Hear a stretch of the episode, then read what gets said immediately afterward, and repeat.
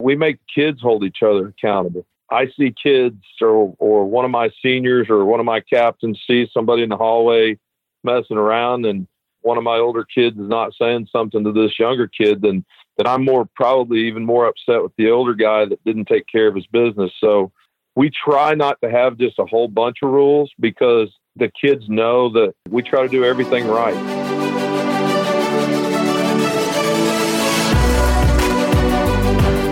Hello and welcome to Ahead of the Curve. I am Jonathan Gelnar, and thank you so much for being here. This episode is brought to you by Baseball Cloud. Baseball Cloud's revolutionary software platform brings to life the numbers captured by TrackMan and FlightScope. This provides colleges, players, and facility owners around the world a turnkey product, allowing them to analyze their data using key metrics and custom visualizations on one intuitive user interface.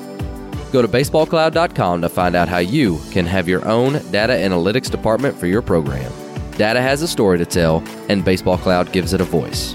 In this episode, I welcome Brad Gore, head baseball coach of the Enid Plainsmen. Gore was drafted by the Baltimore Orioles after his high school years at Tologa, but chose to go to Oklahoma State and then was drafted again by the St. Louis Cardinals after four seasons at OSU. But instead, he chose to get into teaching and coaching after graduating in 1994. Coach Gore has been to the state championship five times in his career, winning it twice. And a few of the topics we get into how Coach Gore emphasizes the importance of developing competitiveness, the importance of older players leading the younger, and building practice schedules around team energy levels during the demanding travel schedule in the spring. We also discuss the value of connecting with players as people beyond baseball, and that's noted as something that Coach Gore has increasingly appreciated the importance of in the course of his 25 year career. Ladies and gentlemen, here is Brad Gore. Coach Gore, welcome to the show. Hey, thanks for having me, Jonathan. Definitely, definitely. Well, I have, you know, I, I've been an admirer of you for a long time. So, uh, long story short, my first year coaching baseball at Duncan High School, and flashback, this is probably oh, six years ago. Our head coach, uh, Tim Hightower, uh, who did a fantastic job, but but he always had high praises of you, and he was like, if you wanna if you want to become as good of a coach as you could possibly be, you need to watch what Coach Gore does and you need to pick his brain as much as you can. And and I said, okay, yes, sir. So I'm I'm really excited to to get you on the mic today. And I know we've had a, a bunch of conversations over the years, but I'm excited to share with the world how good of a coach you are. And and so, but for the guests who may not know you as well as I do, can you talk a little bit about you know how you got into the to the game of baseball and why you decided to get into coaching? Sure. Again, thanks, Jonathan, for the kind words. I really appreciate that. It's, uh, you know, my coaching career kind of took off. I, I was raised in a baseball family. My dad was a high school baseball coach. My brother's uh, been a high school baseball coach for 17 or 18 years. You know, I played baseball at Oklahoma State. My brother played baseball at Oklahoma State. He made it to AAA, and so it's uh, it's just one of those things that's kind of been in our our family for a long time. And after my playing days were over, I just, you know, I just didn't want to get away from the game. And, and so, um, I went into coaching and, man, I wouldn't change a thing. It's, it's, uh, it's satisfying sometimes and, and not so satisfying sometimes with the good way outweighs the bad. And, you know, I just love the game. Definitely. And you mentioned that your, your brother played at Oklahoma State, you played at Oklahoma State, and now your son is committed to Oklahoma State. Is that right? Yes. Um, yeah, he, he's he's a 2020 commit, so we feel very blessed that he's getting the opportunity to play for Coach Holliday and their staff. Uh, really exciting time in our household, and you know as well as I do, it takes a lot of hard work and dedication to get to that point. And he hasn't made it there yet. He's still working really, really hard, but uh, it's kind of nice to have the chance for him to uh, kind of carry on our family name and in Oklahoma State baseball. And again, we just feel very fortunate and blessed uh, that he gets that opportunity. For sure, for sure. Well, if you don't mind, just talk to us about you know what you guys are doing this fall, and I know we're getting into winter and and and really preseason pretty soon. But if we came by and just on a random week at this fall, you know what would we what would we see, and and what would a typical week look like for you guys?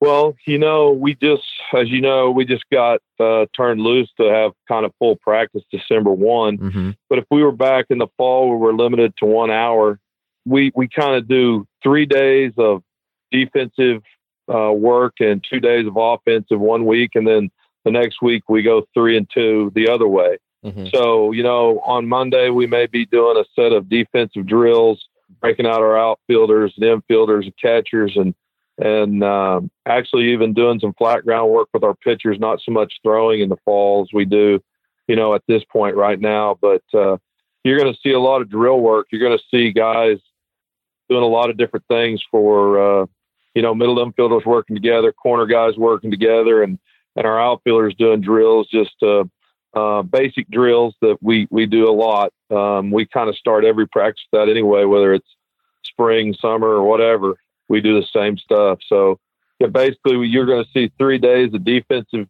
and then two days of offense and then mm-hmm. vice versa the next week. Perfect. Perfect. Well, I want to know, you know, you, you took over at Enid uh, several years ago. And so you're you're really starting to put your foot down on what it looks like to be an Enid Plainsman. But what uh what are some things that you guys do? And and again, say we we showed up to practice one day if we didn't know what your culture was based upon or what your i guess you could say pillars would be what would we what would you hope that we would see and what do you guys try and instill into your players?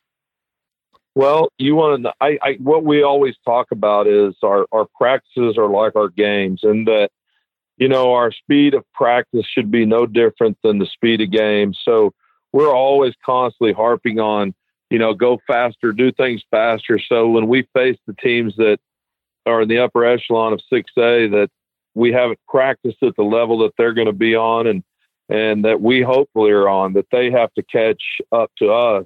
Um, that's kind of been our big thing is we kind of hopefully hang our hat on the fact that you know when you play us you're going to have to grind it out you're going to have to find a way to beat us because hopefully we're not going to beat ourselves because we've worked at such a high rate of speed and practice and we really grind. I mean, I hate to say grind. It's not really a grind if you like it, um, but we practice extremely fast and we move around and there's really not much downtime. And, and that's kind of one of our things is, is that to beat us, you're going to have to outwork us or you're just going to have to beat us. And, and, uh, that's kind of something that we, we pride ourselves in.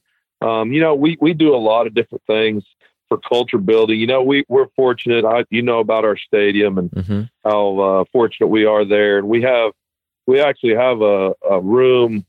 Uh, it's called the Dalma Room that uh, the guy put on the stadium that has a oh, it's just like a kitchen in there, and we do a lot of team dinners after practice. We may just you know we just may run them up there and and everybody have a hamburger and a bag of chips and something to drink just to you know let the guys know that we care about them and that you know they're important to us and we host camps and and do things that the kids don't get paid for but they work and just so that they can kind of give back to our younger plainsmen that are coming up. So you know we got a lot of different things that we do that helps build our our culture. But if you ask hopefully you know if you ask our kids what coach gore what is he what is he the most how would i say it? What he what he wants done the most and that is to play hard understand and and I'm sure that that you're trying to lead that by example as well. Yeah, you you you have to.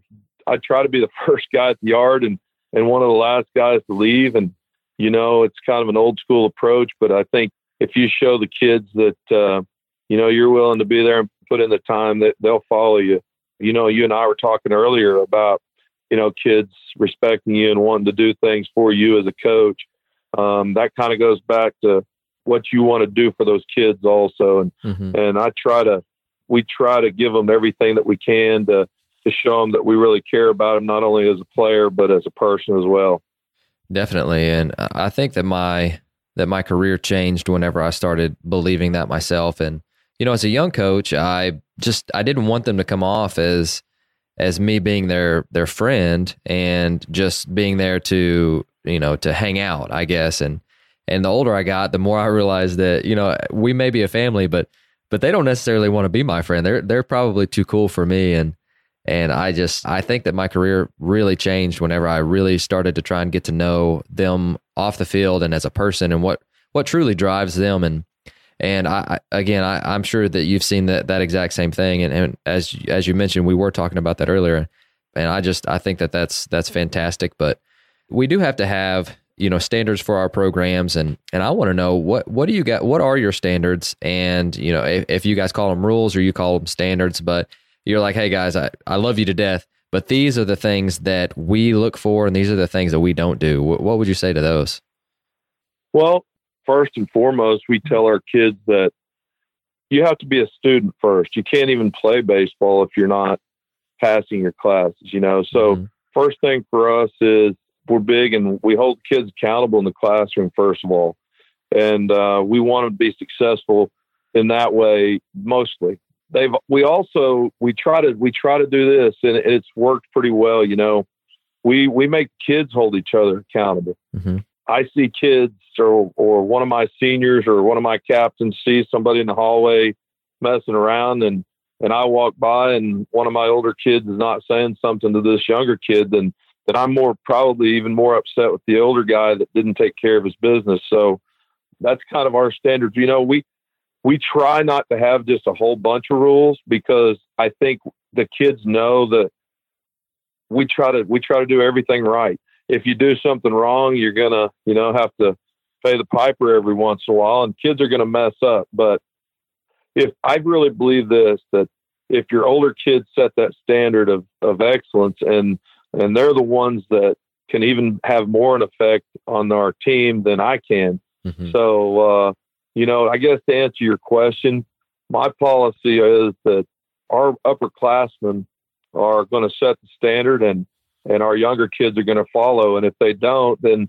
I'm the kind of the final judge, but our upperclassmen are kind of the jury, and they've done a good job here of of kind of setting an example of what we expect in our program. I love that. You guys got a little kangaroo court going on.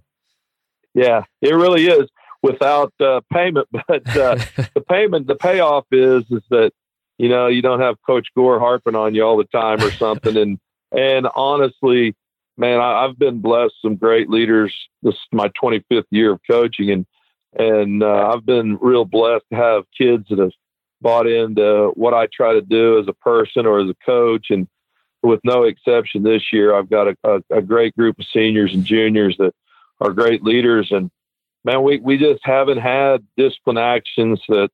Uh, you'd look around, you know, and you're wondering what in the world's going on. We just haven't had to take a lot of disciplinary action since I've been here and it's been it's been really awesome. Well, it sounds like you guys are, or at least you in general, are really good about communicating one your expectations, but two just about what's going on in the program, and, and they're communicating with you, vice and vice versa.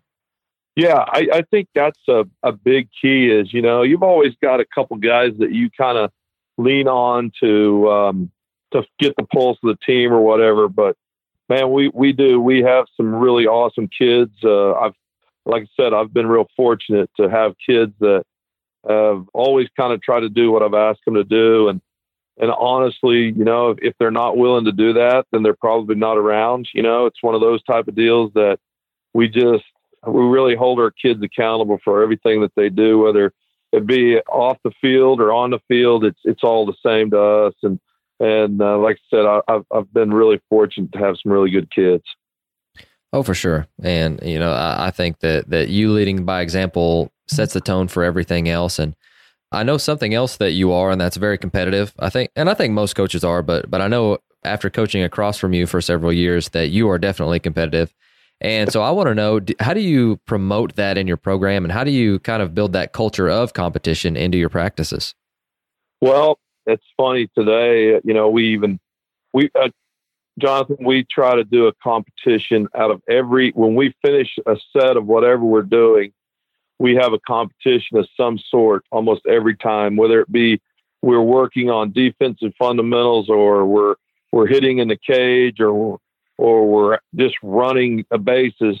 You know, we always try to end whatever session it is we're doing with a competition. As, for example, today we we were running, doing our steps to first base, find the ball, the whole thing, you know, and and working on our rounding the bags and and that was kind of the end of practice. We're working on a ball behind us, this and that, running the bases.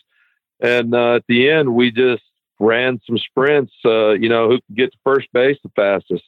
And uh, man, the kids love it. You know, I mean, they love to challenge each other. It kind of sets the standard of I want to be the fastest guy. We we if we do if we're doing defensive drills and we got three or four fungos going, usually at the end of it we're doing how many plays can shortstop. We got four shortstops and we got four third basemen. And we got four second basemen. We're gonna we're gonna challenge each one to see how many balls they can catch in a row and and uh, kind of end it on a competition. And you know you get guys hooting and hollering and jumping up and down and whether they win or lose and I think that just kind of bleeds over into the games that it, you know, it really means something to try to win every pitch. Sure, sure. I think if, if you promote that and you guys do it every day, it becomes, you know, second nature. Yeah, it really does. And our kids, they kind of feed off that. And it also, what it'll do is you'll find out who your most competitive kids are. You may have some really quiet kid that doesn't say much unless he's in competition, and all of a sudden, you know that creature comes out of there that you've been waiting to see because you put him in competition and and uh, he begins to open up and it changes this whole season you know just by being out there in competition you know and another thing that we do that is kind of different you know we don't have great great numbers but we do practice a lot of times with our jv and varsity together mm-hmm. so for this reason if i have a, a really talented uh, varsity second baseman that's extremely competitive, and I've got a, a little young freshman that just you know trying to find his way. We call it peer coaching, and love it. A lot of and, and that, man, I I totally believe in that. I don't know how many coaches do it, but we do it. Uh, we I tell our upperclassmen that you're just as big influence on these kids' baseball career as I am. So help them. You know the game. You know what you've done here for three, four years, whatever it may be you know what we expect to help them. And so I think that has made a big impact on our program that, you know, when you put a senior out there, now it takes the right kind of kids. And fortunately, you know, our kids look at it as, hey, I was once a freshman too. I know where I was. I know the feeling. So if I'm a senior, man, I want to I want to get this kid to the level that I'm at. So it, it has worked really good, and and that's back to that competition thing. You know that those young guys learn that that competition factor from those older guys that it's going hard all the time and and the speed of the game is much faster and and the rate of practice goes faster so they they they make big big jumps in the fall and the in the winter. Oh definitely.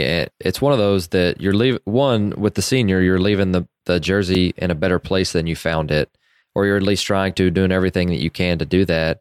You know, I'll tell you from experience, whenever I was a freshman and I had seniors that were telling me probably the same things that my coaches were, I really, I don't mean this in a bad way, but I listened more because I had such admiration for those guys and, and, you know, head coach and assistant coach are talking all the time and there's only so much that, that you can take in. And, you know, just hearing it from a different voice, I think can make the, a whole lot of difference, especially to the young guys.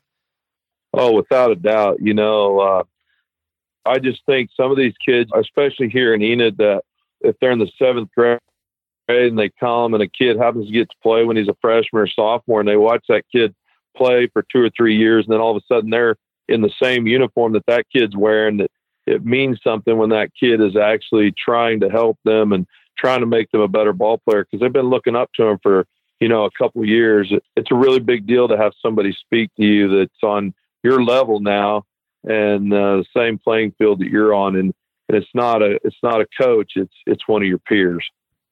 Oh, absolutely.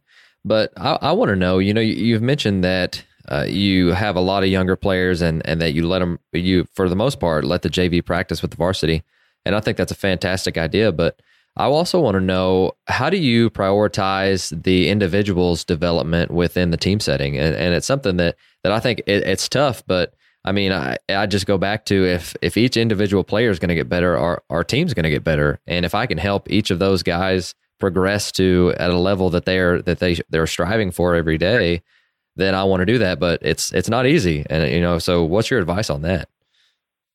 Well, my advice on that is it just takes a lot of hours to be a good coach, and if I have a kid that I I feel like needs some individual attention you know, we take that time. We as a coaching staff, we take that time and it may may be six thirty, seven o'clock at night that we're in the cage hitting with a guy or he wants extra fly balls or ground balls or he wants extra, you know, reps here or there, then uh, we're going to take that time, whatever it takes to try to build our team mm-hmm. and to build that culture of, hey, you know, this is what we got to do. This is how we do it.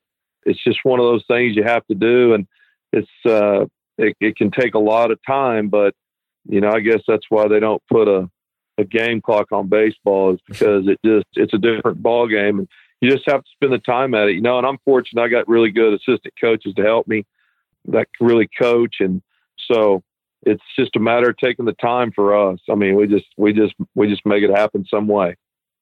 I understand completely. Well, let's uh, let's go ahead and skip to you know what practices look like in the spring, and you know here in Oklahoma we could be playing almost six days a week, and it's it's practices at a premium. But I want to know, besides the last couple of weeks of practice when everything is kind of ironed out, you know, maybe take us through in the preseason what a typical practice would look like, and you know, how much time do you spend on what and and to be able to cover everything it would take 6 hours to be able to do it, but what have you found to be kind of your niche or your recipe for success as far as practice in the spring goes? So you're talking about during the season? Yeah. Mm-hmm. Yeah. That is a, that's a great question because you know what I try to do is, is is during games I'll go to my my notebook and write down something that we've you know, failed at or that I haven't done a good job of coaching.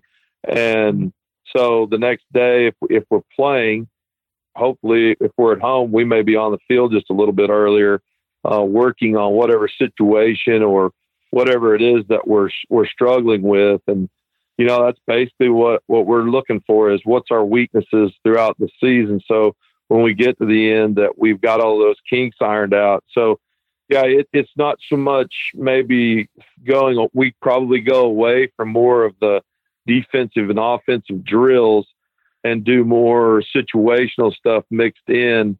But I, I say that, and then you know, at least at least one day a week we're doing something fundamental defensively and offensively. But we do try to go more, lean more towards, you know, what is going on in the games that we need to correct, whether we're not executing rundowns or first and third situations, or maybe we're not communicating on double cuts or whatever it is, and uh, more team oriented stuff uh, in the spring. And it, it's it's tough. It's uh, it's one of those things where if you know where we play, it's you know six o'clock ball game in Tulsa. You know we're getting in late and we go again, but if we have a couple hours before a game, we're out there working on whatever fundamental it is or whatever game strategy we're not working on, we're, we're not working, then we're out there getting after it a little bit before the game.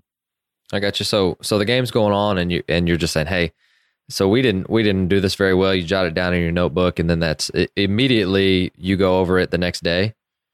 Yes, we try. And, and, you know, we, I always try to talk about it after the game that, you know, here was something that we, and, and I always try to talk about something real positive we did. Usually there's something, you know, there that you can take both ends and end the thing with something positive.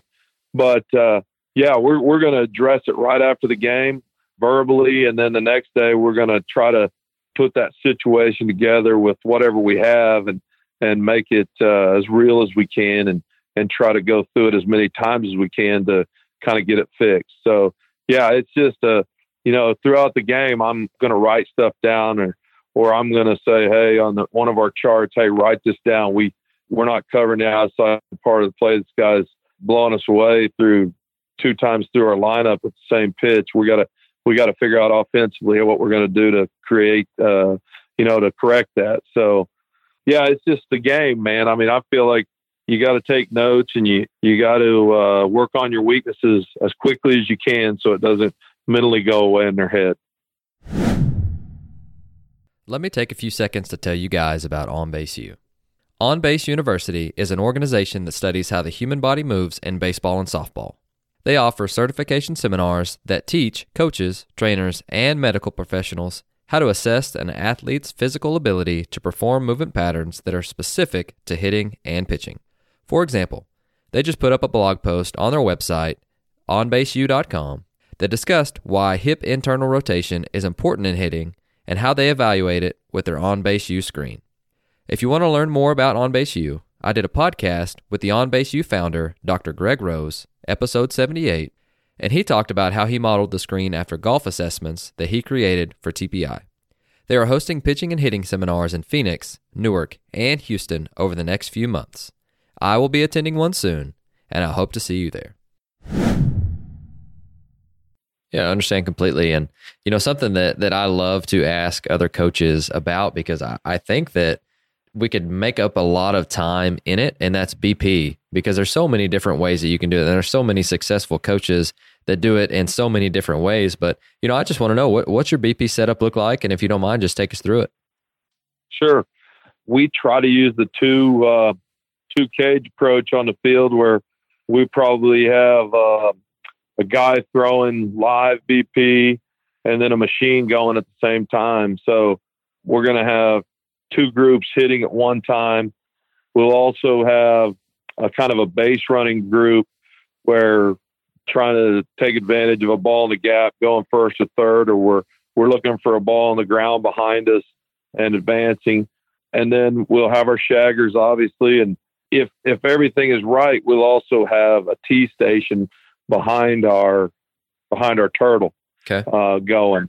That is that's sometimes difficult because coach sometimes wants to talk a little bit too much during BP and and uh, slows everybody down. But uh, if we're really snapping through it, it, it really works good, and you know you can get a lot accomplished. Obviously, you got guys taking defensive reps. Uh, also, we we always put our outfielders in their outfield positions and they're breaking on every ball. It's not just run over and toss it in. So mm-hmm. uh, we got a lot going on. Hopefully, a lot of learning even during BP for us. Okay, so I'm trying to imagine this. So you've got two turtles next to each other, one that's live and then yep. one that's off a machine. Yes. Okay, and then behind it, you've got a T that is hitting into the like the back screen net. Well, we have a little portable net that we put back there, like a okay, stock okay. net. Okay. Yep. Okay. So we got that going on, and then we've got a couple screens protect. You know, our first, we got four screens with the double BP, you know, mm-hmm. obviously to protect guys that are throwing and whatever. Mm-hmm. But then, you know, we have a guy at first base running. Maybe, maybe we're doing something where we're trying to hit the ball on the ground. I, I don't, but everybody's got a cue off of who they're going off from, what hitter they're going off from. Usually the guy that's, that's on the far left is the cue for the base runners to, to run off from. Okay, and the and is are the guys that are all hitting in the same group, or is that three separate groups?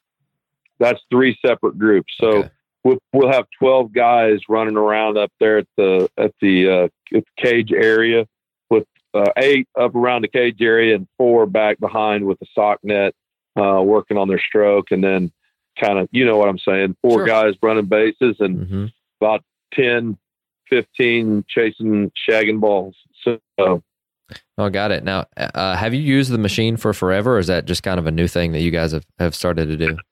You know what? Early on in my career, I did I didn't use the machine very much.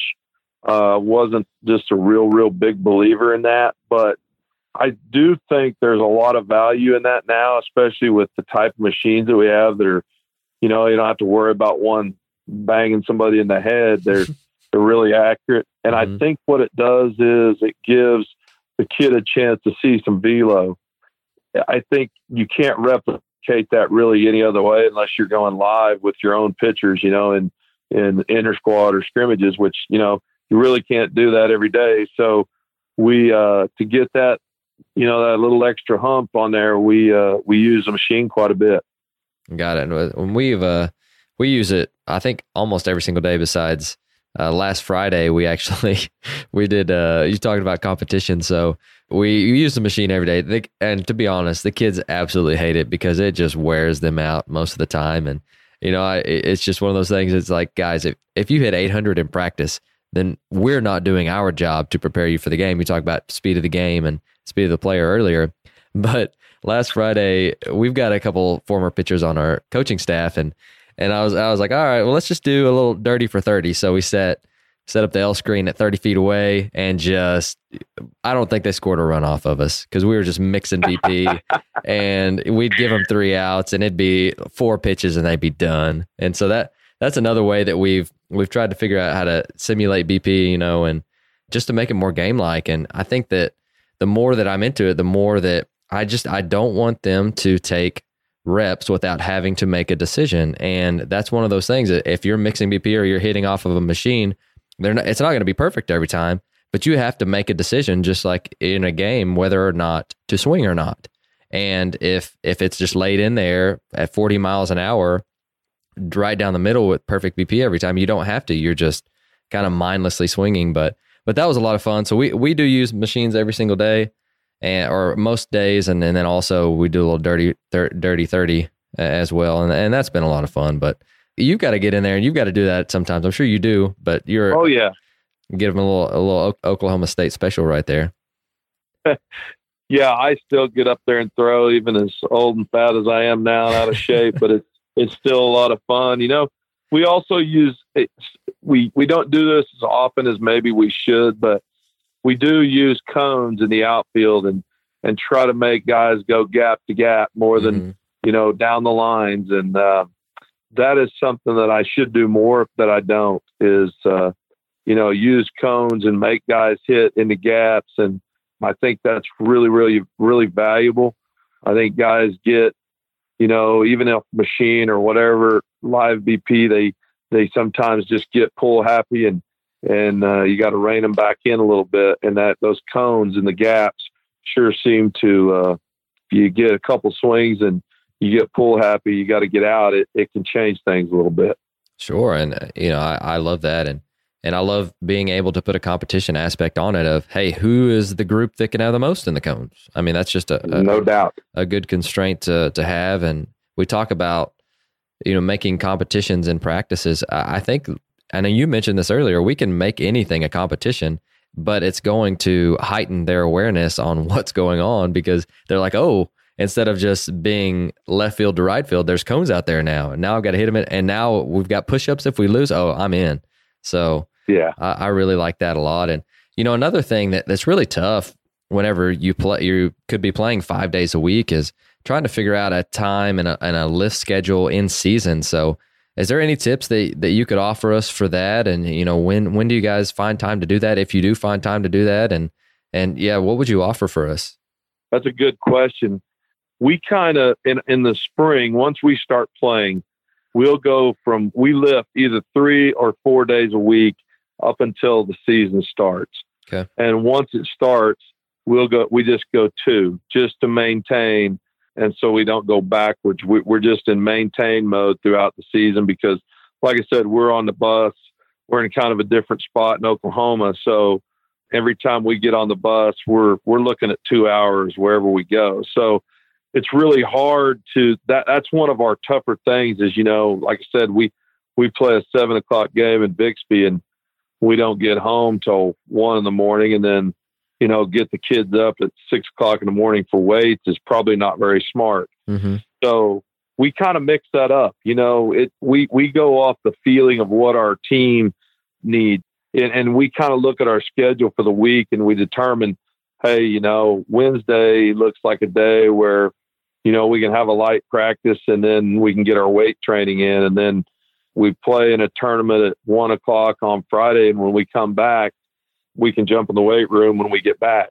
So to answer your question, I guess it just varies from time to time that we're going to play at home on a couple days, then we may have a 6:30 in the morning workout to get one of our days in and it just varies with us on we're, going off the feeling of our players and and how tired we are and I you know we got to get it in but uh, we, we just go with uh, what we feel is best for our team on times yeah, and, and that's the I mean that's the toughest thing, and especially with with the drive that you guys had, and and I know that a couple years ago, this is for the listeners who don't know, this is my second stint at Union, and and our strength coach would always recommend Monday mornings and Thursday mornings, and we haven't lifted in the mornings a ton this fall just because we want them to get a, an adequate amount of sleep when we can. But he always said Monday mornings because you never play on Sundays, and Thursday mornings yeah. because you never play on Wednesdays. And so that I always really like that. And, and that's, you know, that's something that if, if you really can't find time after practice, it's,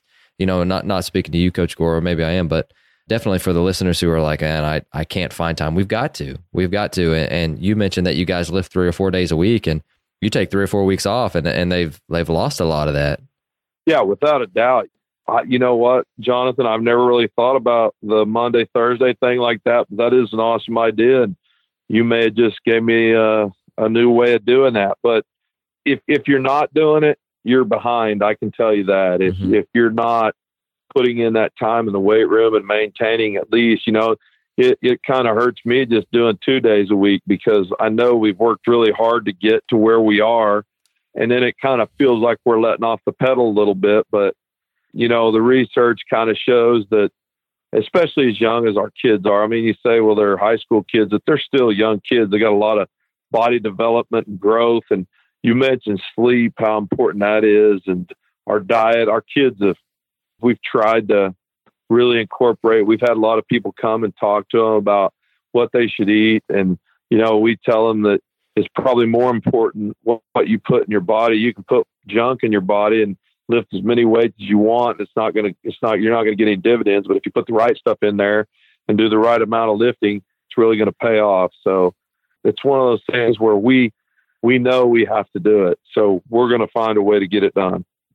Definitely. And like you mentioned, if, if it's important to you, you've just got to find the time to do it. But you also, you said earlier that you've been a coach for uh, 25 years. And I love this question because it, it allows for a little bit of self reflection, but also, you know, it's, it's one of those things that if I could go back, I would do this or I would do that. But what do you wish you had known before you became a head coach? And, you know, what would you tell your first yourself?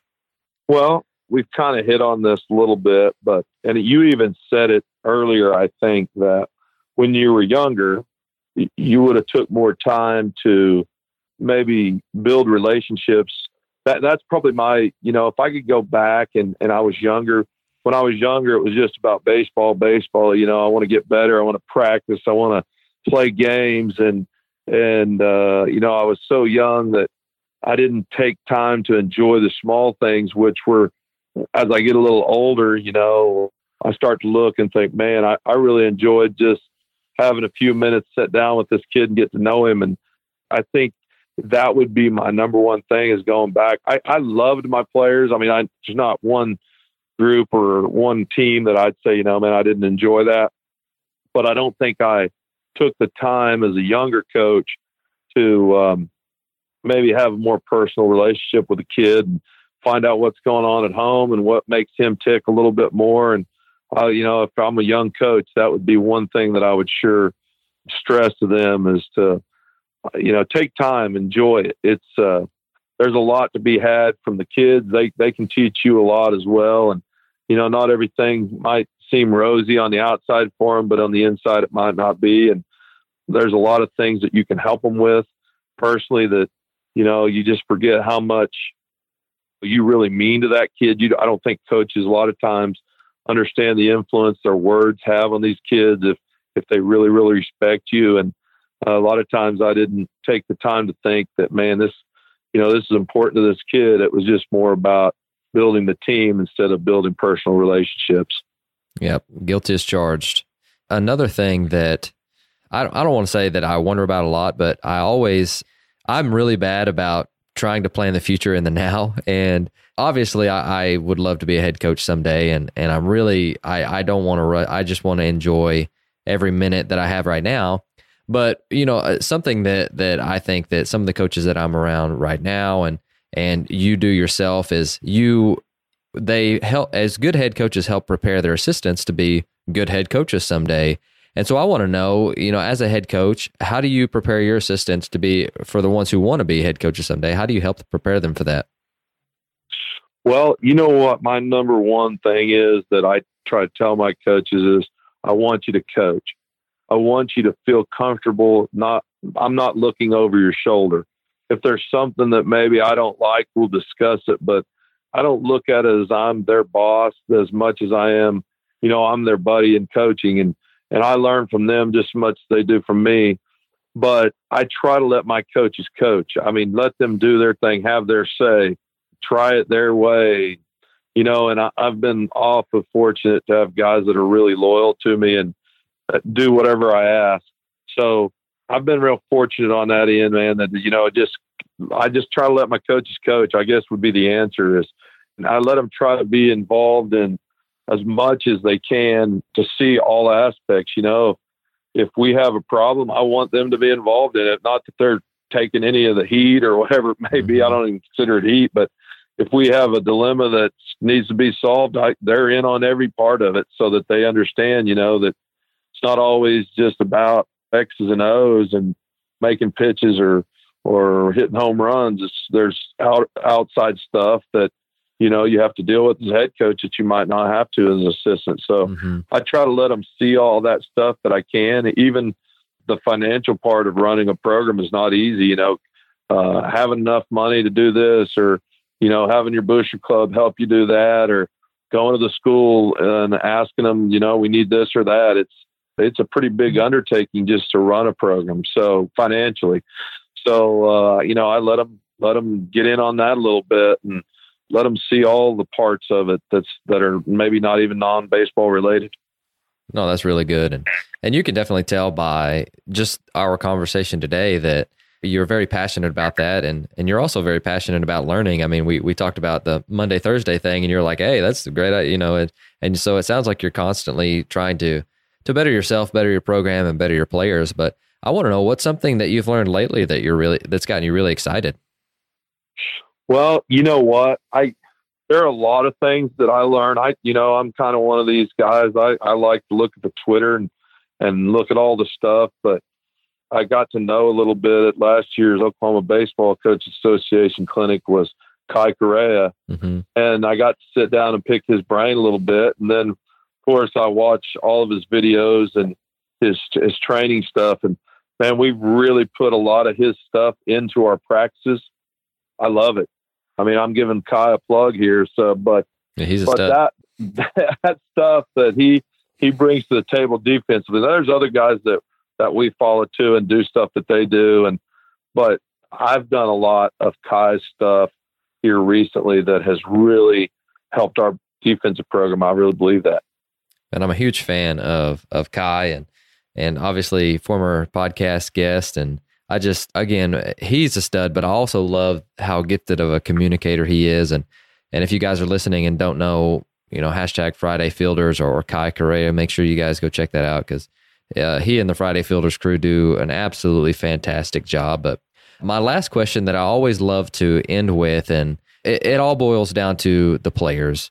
And so if if our listeners are listening to this and they want to take something away that has to do with our players, I want to know if you went to if I came to your practice tomorrow and I said, "Hey, you know, starting shortstop for for Enid, what is your favorite thing that you do in practice that Coach Gore has for you guys?" Or or if you show up one day and you're say, "Hey, we're guys, we're doing this today," and they get, they just go ecstatic and they get really excited. What would what would a couple of those things be?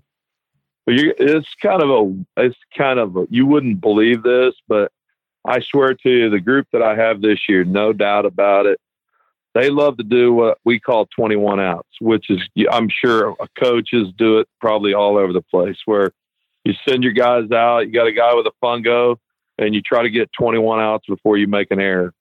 And again, it is super competitive. You know, we make it as tough as we can and we make guys sprint off and on the field for conditioning when, and, and, you know, guys hold each other accountable. I, again, there's that word. I, our players hold each other accountable and it kills somebody if they if they bobble a ball or they throw a ball away and we put time on it and this and that but they absolutely love the competition part of getting 21 outs and so uh, say we have a couple of listeners who are like coach what what in the world is that can you mind explaining that well what we do is is for us we have three different defensive teams so we have one defensive team on the field and if they can get 21 outs uh, before making an error, then they win. If they make an error, another team gets to run on the field and try to get 21 outs before they make an error. And and it, it's just kind of a game. It's competition between three different teams.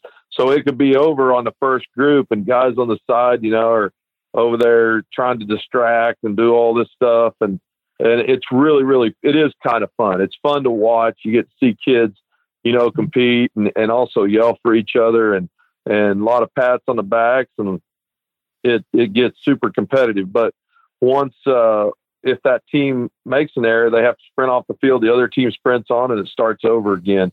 So uh, it's nice to to watch guys, you know, root for each other and and pat each other on the back. And it's real. I don't know why, but it really gets our guys excited. That's awesome. Well, Coach Gore, we we do appreciate your time and and thank you so much for being with us today. And and if any of our guests have any questions about anything that you covered today, where would you send them to get in touch with you? Well, my email would be uh, bdkcc18 at gmail.com. Cool. Well, I'm just going to open it up for you and just, you know, anything else that you'd like to tell our listeners before you go? You know what? I don't really, Jonathan, but I sure appreciate you having me on. And I, I appreciate what you're doing for baseball and in Oklahoma and everywhere else, is my understanding. And you know, I just hope uh, hope you continue to do good, and and uh, I really appreciate you having me on. Thank you for listening to Ahead of the Curve.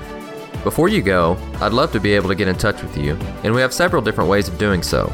You can follow us on Twitter and Instagram at AOTC underscore podcast. You can join the AOTC Coaches Facebook group. And if you want to be a part of the mini clinic emails, both of those links are listed below. If you enjoyed the show, please consider leaving us a rating or review to help others find and stay ahead of the curve.